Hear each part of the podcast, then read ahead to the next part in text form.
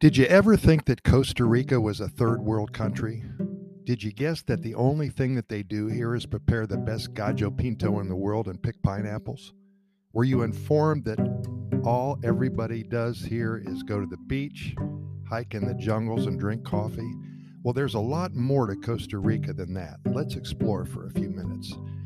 Taking a moment today to talk about how amazing the educational system is here in Costa Rica. Throughout the past 10 to 15 years, the Costa Rican government has worked very hard to attract literally hundreds of global corporations. Many companies have expanded here.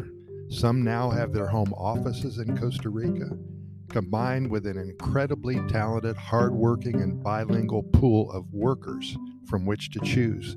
We are now known to be a very attractive country in which to conduct business. One of the most successful exports now are medical devices, not coffee or pineapples. Technology has expanded in Costa Rica. There are over 70 software companies that call Costa Rica home.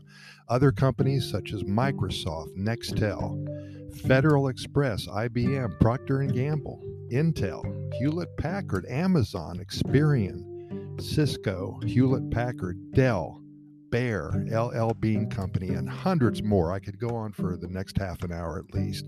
They have expanded their operations big time to Costa Rica, and they all are so very happy with their decision. It's paid off for them.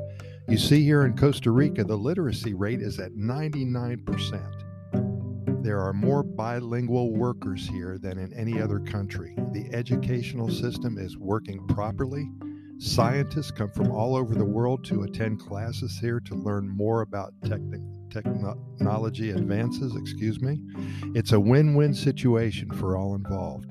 There are hundreds, if not thousands, of students who attend universities in the United States who spend at least one semester here in Costa Rica as a part of the exchange student program.